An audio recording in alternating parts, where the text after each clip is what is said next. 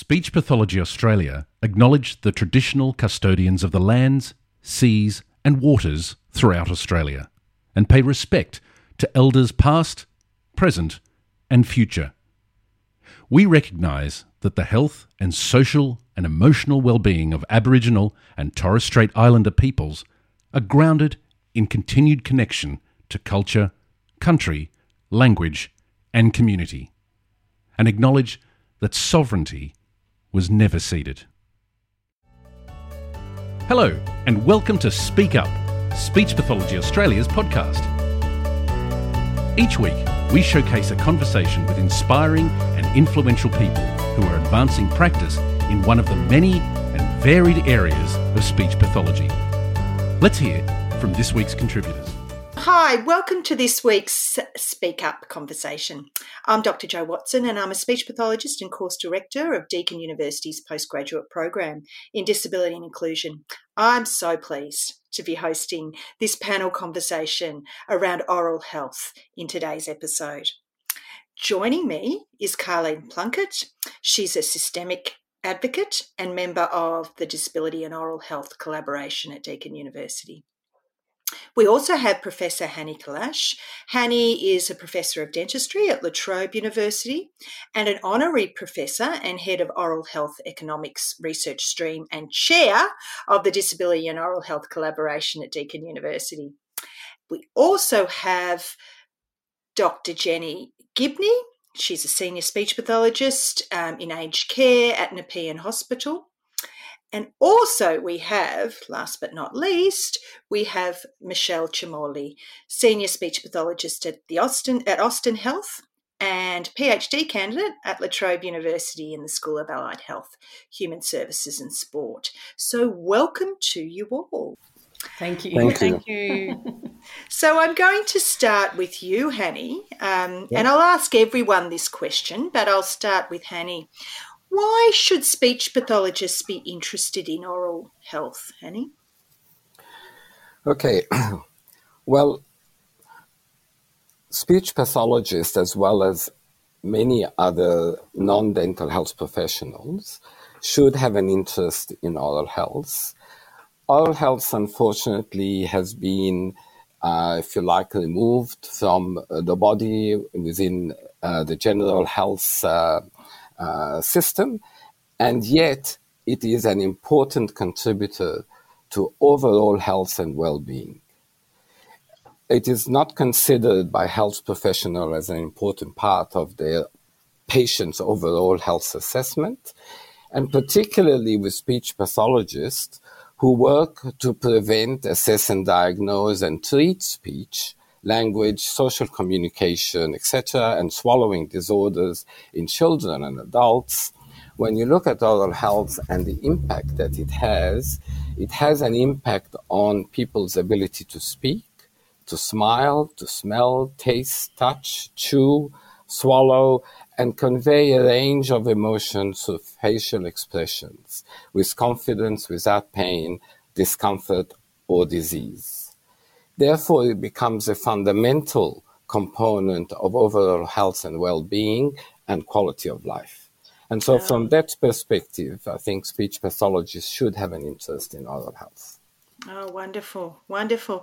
And Karleen, from your perspective, not only as an advocate, but as someone with lived experience of disability, why sh- do you think speech pathologists um, should be interested in oral health? Uh, uh, thank you, Joy, and uh, I'm uh, very pleased to be here today. Um, uh, I thought I would share two really quick, sto- um, quick stories that will highlight the uh, importance of having uh, uh, having uh, a, a, a speech pathologist as a part of your of the, the care, plans. The, the, the two stories that, that I'll be telling you is from people that that I've um, spoken to. The first story was uh, from a, a, a, a very young person who had uh, who had had a, a stroke. This person went for, for, uh, went for four days in hospital uh, and hadn't cleaned their teeth due to the due to the stroke. This person didn't know how to hold the toothbrush in the in the other hand. And the person said to me it would have been so useful at that time to be able to uh, um, to, to talk to the, to the speech therapist to learn how, how to clean the teeth. So that's one example. Uh, another really um, uh, quick example is um, somebody who was born with a, a, a, a, a disability didn't know how to hold the toothbrush. So this person's teeth was really quite bad. But, but when the dentist was able to speak to the uh, family, they were able to um, to work out how this person could clean her teeth. So I think that, that having a speech pathologist there to help with that situation will be great. Yeah, yeah, really important. Mm.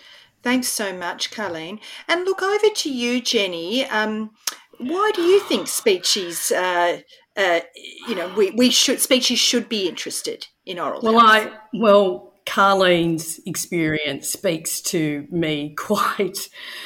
Uh, it's something I see every day. Yeah. Um, and it's part of the reason why I became um, interested in oral, oral health and the benefits of it for speech pathologists is really uh, Karleen and her friends were at risk of um, aspiration pneumonia, which is something that speech pathologists are very interested in and very interested in stopping from happening.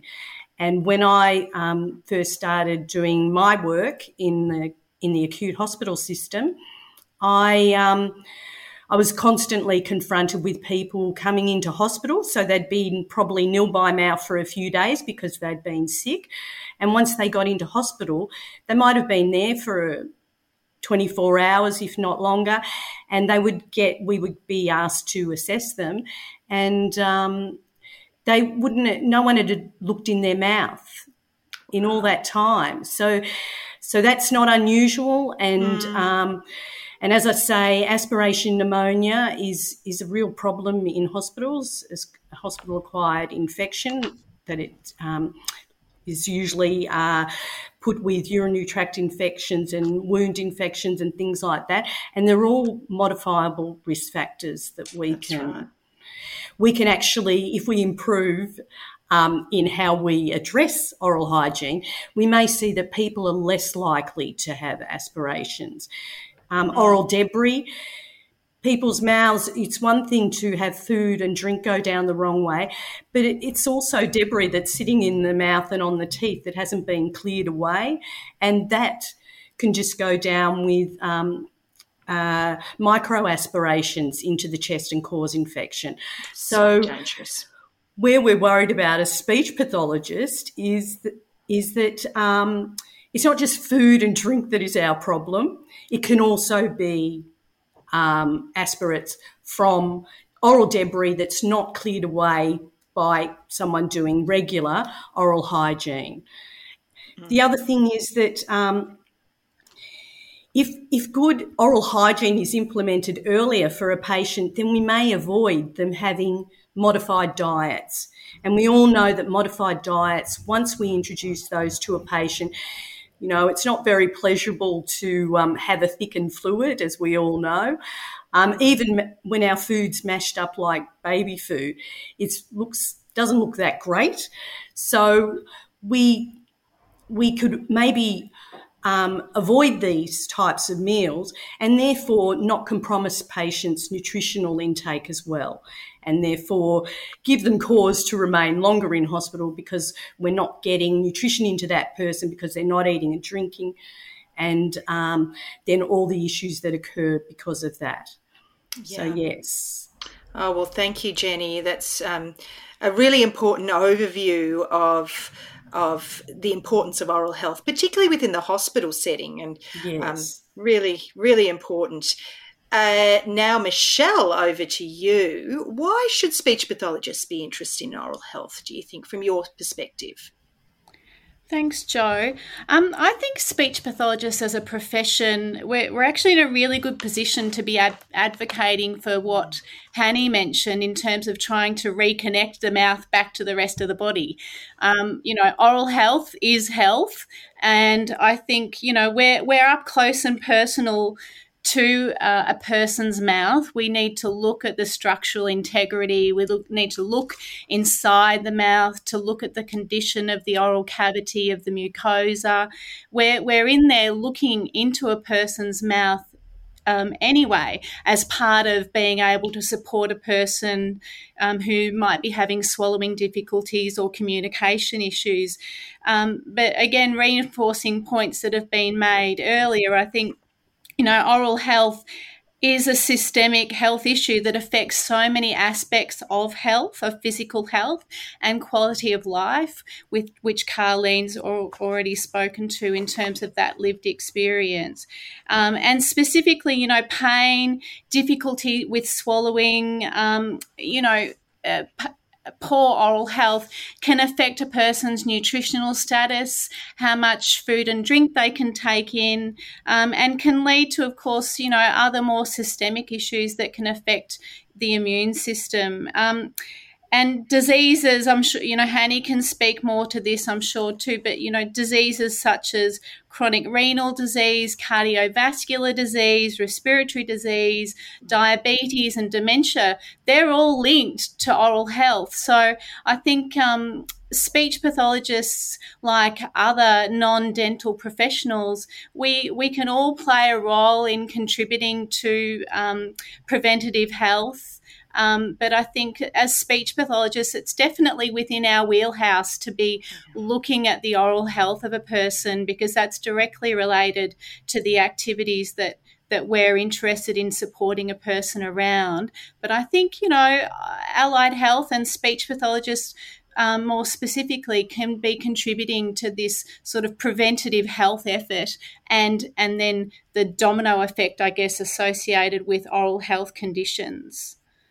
Oh, thank you. Thank you, Michelle.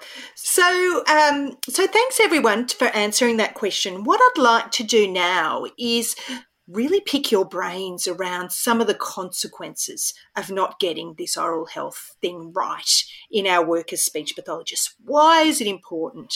Um, and I'll start with you, Jenny. Okay, it's um, well, hospital acquired pneumonia is a is a health and safety issue for hospitals. It also costs the health system money. So, hospital acquired pneumonia, there's almost 18,000 episodes each year across the wow. hospital sector. Someone getting a hospital acquired pneumonia um, with or hospital acquired pneumonia or hospital acquired infection can spend an extra 18 days in hospital. Now, a day in hospital costs about $2,000. So if we multiply that by $18, we can see that we're looking at about $37,000 per patient per year. So it costs an enormous amount of money.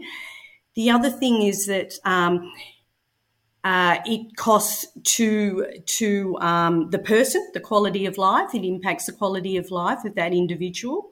So, um, hospital acquired frailty is a real issue. So that if we are placing people on modified diets because they have swallowing difficulties, not necessarily because they have an acquired neurological disorder or disease that causes problems. It's more that it's acquired because they're just not getting oral hygiene care.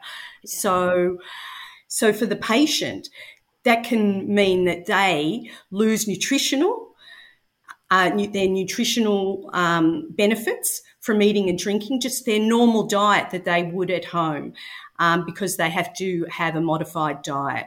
So this means that they can become more frail. When you get a hospital acquired pneumonia, you're actually um, the you're more dependent for assistance from nurses. Um, you need help with most of your ADLs, so that's toileting, showering, feeding. Um, all of those things make a difference.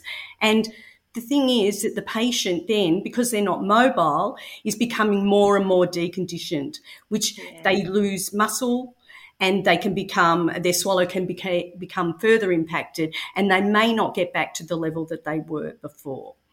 Wow. So, yeah, you're describing a real domino effect here, aren't you? And and particularly when you said before, you know, this is a preventable. This is largely preventable.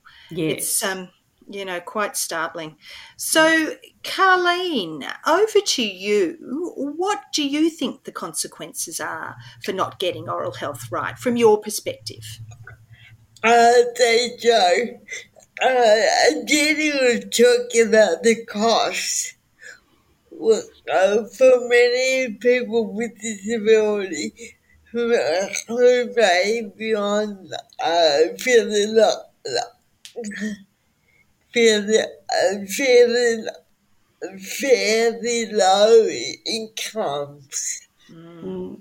The cost of, of going to the dentist regularly can, can, uh, can be huge, uh, can be quite large. So for, for many people, they choose to have these uh, separate funds that uh, so, uh, uh, so that they can access that money uh, uh, if they have um, have dental problems. So, and there's funding available for those and, and uh, I but but once you you turn I this is and no no funding available and it's uh, not uh, covered by Medicare. So that, that's a real problem. Real barrier. Mm. The other thing I wanted to share with you was um, a, a very disturbing um, story about uh, uh, someone that was seen as having uh, having behavior problems. This person was nonverbal, and the the people around her, uh, around each person, put it down to her uh, having be- behavioral issues. Thankfully, someone that was somebody that was quite switched on um, took her to the dentist and um, to discover that, that she had bad teeth. and because she wasn't, she was, because she, was, she wasn't able to communicate, that her mouth was a big mess. So mm-hmm. No wonder the, this person was screaming because the pain. Mm. So the, the, the two major consequences Pe- people with complex needs can have. And. Those care resistive, they're considered care resistive behaviours mm-hmm. and often stop patients from being being given oral hygiene care. So mm. it is a real issue.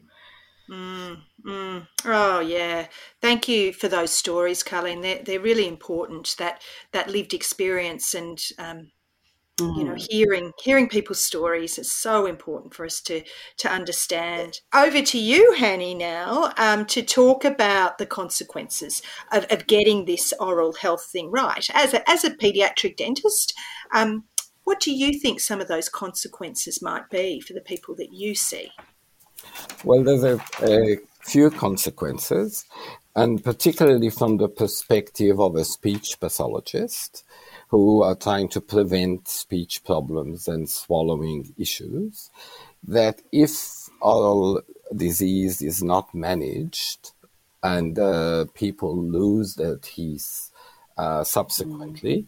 that will impact on the ability of a speech pathologist to be able to achieve good, you know, speech uh, outcomes, and also impacts on swallowing because you need your teeth to be able, obviously, to be able to um, uh, enunciate, pronounce words, and also to be able to swallow.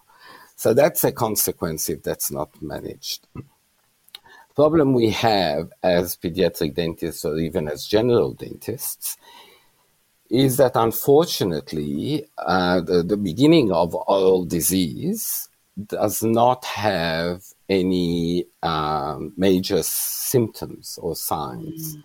And so the patient um, will not know that they've got oral problems or dental problems um, until they have some symptoms. And once they get symptoms, the disease is well advanced. And therefore, then we have to provide restorations or we have to provide um, extractions or even extensive um, periodontal management, or if you like, gum therapy. And so it would be absolutely of importance if a, a speech pathologist could identify the problems early and then be able to um, refer them for management at the early stage when we can reverse the disease and heal it rather than have to, uh, you know, eventually have to extract teeth. That's one major consequence. The other one is around uh, general anesthesia. So, um, uh, in fact, you know, the treatment for oral, oral disease is the most common reason for potentially preventable hospital admissions mm. in young people from 0 to 19 years of age. And it's hard to believe that children as young as two years of age are being admitted into hospital for, uh, you know, admitted under general anesthetic for mm. dental treatment. So we are, um, hoping that speech pathologists and other allied health professionals can identify these problems early and then refer them to the, the, either pediatric dentist or the general dental practitioner or even an oral health therapist to uh, address and prevent um, the, the, you know the, the disease from progressing to a stage where then we have to extract the teeth. Yeah, yeah, so mm. important, Hanny. So important. Mm. Um, so we we've talked about why speech pathologists. Um, uh, why it's important for speech pathologists to be aware. I'm interested in in your perspective, Michelle, on why you think speech pathologists might overlook this area, this important area of oral health.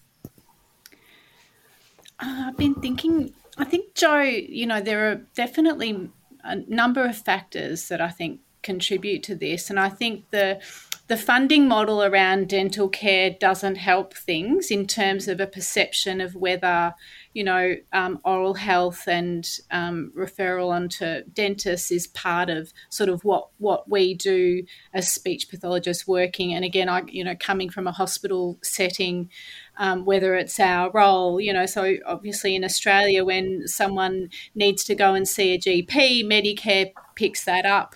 Um, but around, but for dental care, um, you know, an individual is largely on their own. I mean, there are and Hanny, please chime in. You'll know more about this than me.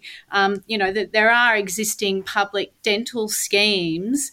Um, but you know they're very long waiting lists. Uh, uh, you know access to those I think can be very challenging for people. So I think the funding model certainly um, doesn't clarify you know a role for, for us. Um, I think it sort of blurs it if anything. But I think that there's also um, for, for speech pathologists or, or, around the around oral health practice, um, I think a sort of custom and practice associated with it. And um, again, it's I think. Uh, oral health and oral care is not necessarily on the checklist to be done um, in a in in mm. in a hospital admission. So I think that uh, then means that individual health services, you know, sort of do like if someone takes on oral health, it's because you, there's a champion within the organisation taking that on and driving it, rather than uh, rather than it being a sort of top down approach. Yeah. So the Australian Commission on Safety and Quality in Healthcare, which are um, which is the organisation that governs accreditation of hospitals, does now um, under the item relating to nutrition and hydration, which is under the standard for comprehensive care, uh, does have that if a patient does require a nutritional assessment, um, that the condition of the mouth the teeth and the dentures uh, are included as part of that assessment. So I, I guess you know we this I think is an opportunity for um, hospitals, for speech pathologists, for dietitians, for the non dental practitioners, um, healthcare professionals, to you know to take this on um, and build this into. Um, perhaps you know the way we do we do deliver care but i think that's certainly one of the reasons why it's been overlooked up until now because it hasn't necessarily been on a checklist so to speak um, and even even so right now I, I i'm not you know i think the way that that standard is written, it's it still might take some time for that to be um, taken on and adopted and implemented into, let's say, a daily care plan. Um, Jenny, which, do you want to? Which leads me, yeah, and following on from your point about the Australian Commission on Safety and Quality in Healthcare, I'm just looking at their top tips for prevention and management of aspiration pneumonia. And there is no, no, they, they ask us to conduct a risk assessment. There's nothing mentioned about um, oral health, what that person's oral health is like. We talk, they talk about impaired swallow and or cough reflex, but that's all. Then they go on to talk about developing a prevention plan. There's nothing mentioned in that about oral hygiene, that we need to do more um, aggressive oral hygiene for this group. Um, and they deliver a prevention plan, and that's the speech. They do refer to speech pathology, uh, but it's all about our thickened fluids, which which to me is a problem when we're just associated with modified diets all the time, and maybe even nil by mouth status at times. Um, the same with the safe swallowing strategies. Once again, nothing nothing in there about a role for um, allied health, not only just speech pathologists, but any allied health person with regard to looking at oral hygiene and how that person's oral health is on admission to hospital and how it might have changed over the course of the hospitalisation. And neither is nursing or medical, I must say. So, who mm. does it? So we have to yep. then ask ourselves, who's doing it? Yeah, and perhaps put up our hand a lot more strongly, which is what what you and Michelle are doing, Jenny. It's um, mm. um, really important. So we want to finish off with a little bit of a discussion, some take homes for people. So what I'd like, I'm going to be asking you, all of you, to be sharing some of your, you know, what's in your bag of tricks to um, to help us to help speechies out in this area. And I'll start with you, Jenny. Um, what's in your bag of tricks? Um, well, um, I've because of my involvement with the dentist during my research, I've um, I have uh, I've got uh, know about the oral health assessment tool, which is a screening tool that was developed by Jane Chalmers, a, a dentist. Um, and it was um, developed in conjunction with the South Australian um, Dental Service and the University of Adelaide. And it's easy to get online. I'm going to leave the link for people to access. And basically, it just looks through the eight categories that you should look at when you're looking in the mouth. And we're already kind of doing this anyway. We're just not doing it under a um, a um, formal approach you know? Um, so so and we do we we certainly comment um, on in our um, in our uh, initial assessment we will comment on oral health. So when you look at the eight categories you're looking at the lips the tongue the gums the dentition status do they have teeth do they have a combination of natural teeth or um, partial plate do they have um, any broken teeth? That sort of thing. And then we look at the salivary flow so we can see whether there is xerostomia, which can also let, let us and know so that we can tell the medical team that this may be an issue. We also um, look at um, oral cleanliness. So, look, is there a lot of food debris in the mouth? Is there plaque? As as the pictures you will have looked at will show you what you're sort of looking for. So therefore, once again, you have this information and can pass it on to the medical team. You can also look at mouth pain. A lot of care resistance and behavioural change, particularly in people with neurological change or dementia. You know, they as Karleen has said, some people cannot communicate, and the only way they can is through how they might be behaving. And we can't say care resistance is a bad thing. It actually means that someone, there's something, there's some sort of pain or something happening with that person. And mouth pain can be quite, why would you eat if you've got mouth pain? so, so, so those are key things. And the OHAT enables you to do that.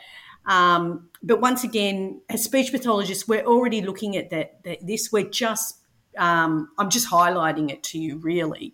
So, um, the other thing with this screening tool is you don't have to be cognitively intact.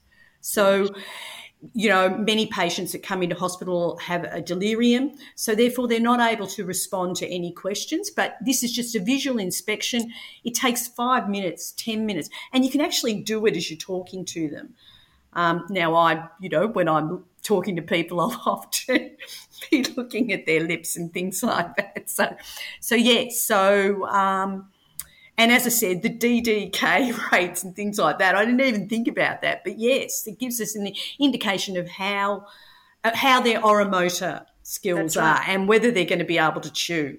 So, um, and then um, Michelle also, um, I'm not sure, but the mouth care matters website is a really key one, very important, and would be a good link as well for people. Um, and other, um,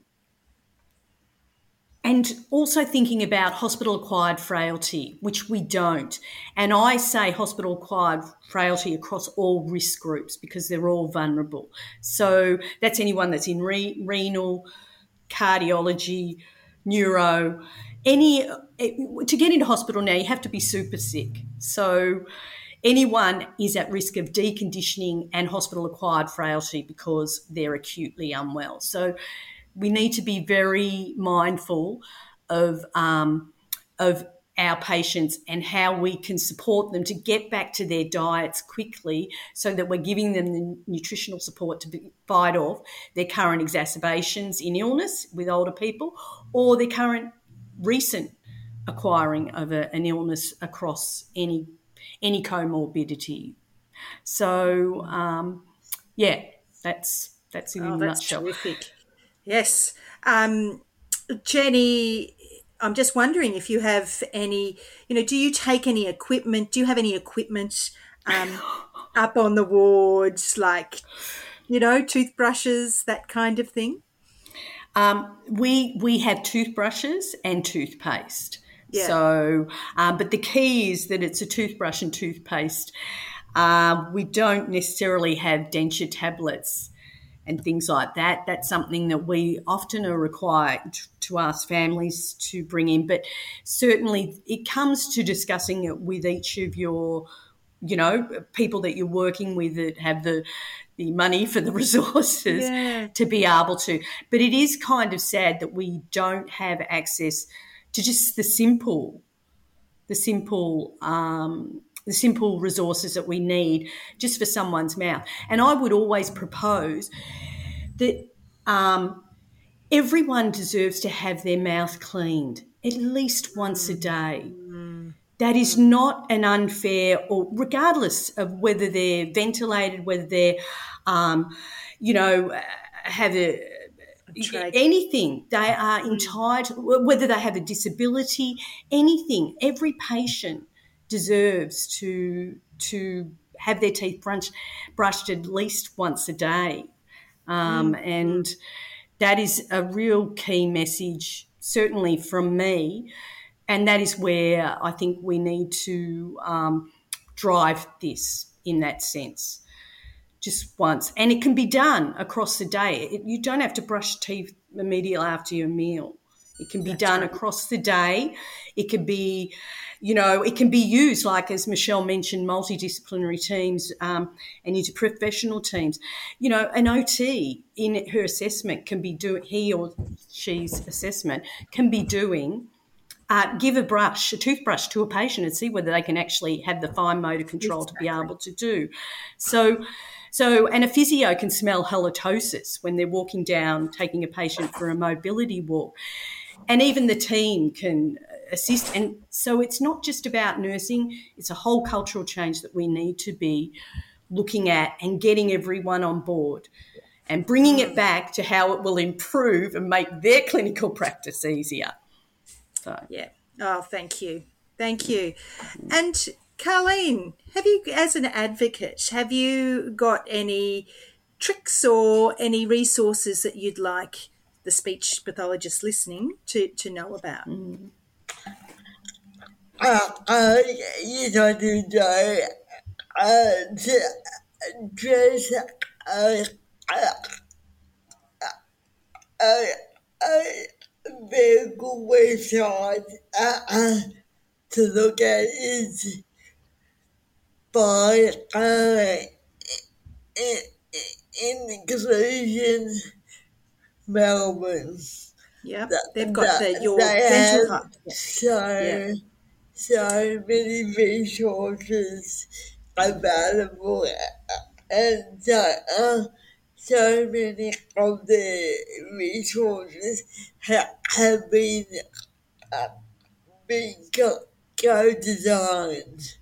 Mm. So, No, so, you, exactly. uh, so you, you hear the voices of people with with uh, um you hear the voices of people with, uh, uh, disability. Yeah. Yeah. Yeah. No, it's a terrific resource, isn't it? Um, now, uh, Michelle, would you like to tell us about the oral health community of practice, which I'm sure there's many speeches out there who are dying to join?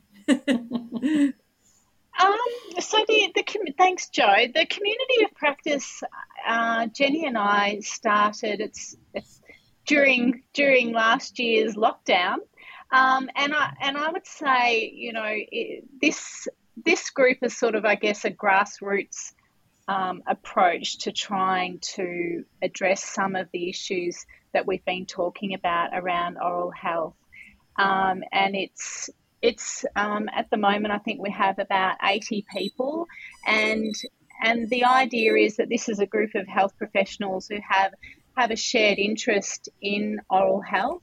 Uh, we have speech pathologists. We also have a couple of dentists and oral oral um, hygienists, and as I said, we sort of have all got a, a collective interest in trying to um, address some of the issues around oral health.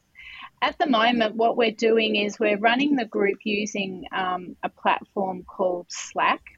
And so, and we've recently conducted a couple of focus groups just so we can set a bit of an agenda for the coming 12 months. Um, and I guess we, what we've what we've identified, and Jenny and I had had a, a, feeling that this was so is that around the country there are actually you know some really amazing people doing mm. some fabulous work um, in their own settings. I mean, the the objective of this particular community of practice is around oral hygiene in healthcare facilities.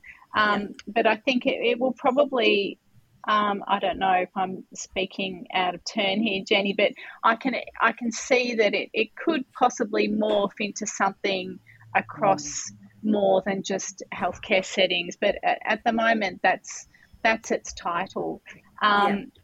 So I think what we're thinking is that there'll be opportunities for collaboration um, and as I said, you know, learning more about what other people are doing and what's worked, um, what approaches have been successful and effective, what ones have been less so. And I think, you know, the um, it's been fantastic to be able to you know, I think have that sense of community for sure. I think that's what we're definitely trying to do with the group is to grow a bit of a community, share resources, share ideas, um, and and I think Jenny and I also feel that there's there's some real opportunities when you're starting as a grassroots group because we we essentially have this number of people who who no one needs to convince this group that oral health is important. They're mm. all on board with it, and you know we've we've spoken. Um, we haven't spoken. We we met Hanny um, through a colleague that we connected with, Dr. Matthew Lim, who's oh, a lovely. special special yeah. needs dentist. Um, and we reached out to Matthew. Matthew wrote a great article that appeared in the Journal of um, clinical practice in speech language pathology a couple of years ago. And um, I think, you know, Matthew could certainly see the um, benefits of a group like this that, that can actually, you know, I think really be quite influential in, in, in the local context in terms of um, helping change happen at a local level, but also being having the opportunity to influence um, at the tiers above as well. Yeah. Oh, mm. wonderful.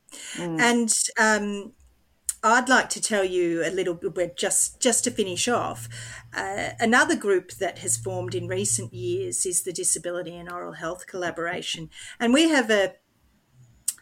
It's a strange um, group of, of bedfellows, I guess. Um, Karleen's very much a part of, of this group, and uh, it, it was founded by uh, Professor Sue, Sue Balandin, um, who many of you will know as a speech pathologist who's now retired from Deakin University, um, and Hanny and myself. Uh, and it just grew very quickly. Um, and that, you know, thinking about what you just said, Michelle, there's a real need. So yeah. we have people from Deakin, um, Melbourne University, La Trobe, uh, University of Queensland, University of Western Australia, um, Western Sydney, I think.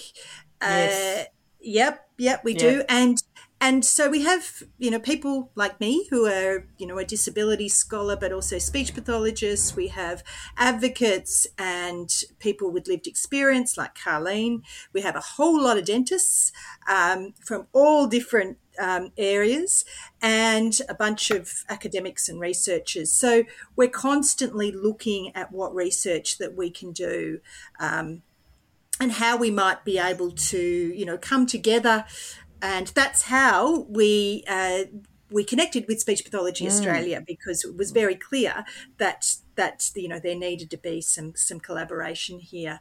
So our priorities have been very much, and, and Karleen, you spoke to this beautifully, around the need for education of not only dental health pro- professionals.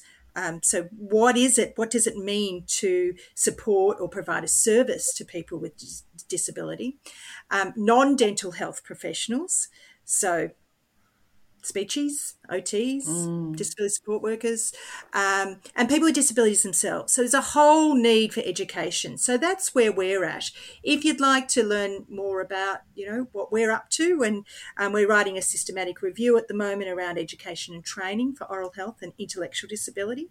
Um, so watch this space. Matthew Lim is very much a part of, of this group as well. Mm. Um, so you can see there's lots going on in this space, and I'd like to personally thank all of you for for taking the time to provide such rich knowledge and experience um, and you know practice knowledge that that speech pathologists can take away. Mm. Um, and if you'd like any further information, um, be sure to keep an eye out on Speech Pathology Australia Learning Hub for, for details of an um, of an oral health on demand webinar that that will be a bit of a companion to this podcast. So keep an eye out for that. Mm. Thanks so much for tuning in, and we will be back with another speech speak up conversation next Wednesday. And thanks for for participating, everyone. Thanks for having us. Thank you. Thank you. Thank you. We hope you enjoyed this week's conversation. Be sure to subscribe to the podcast where all good podcasts are found and make sure you share it with your colleagues. You can also visit us at speechpathologyaustralia.org.au. Thanks for tuning in and bye for now.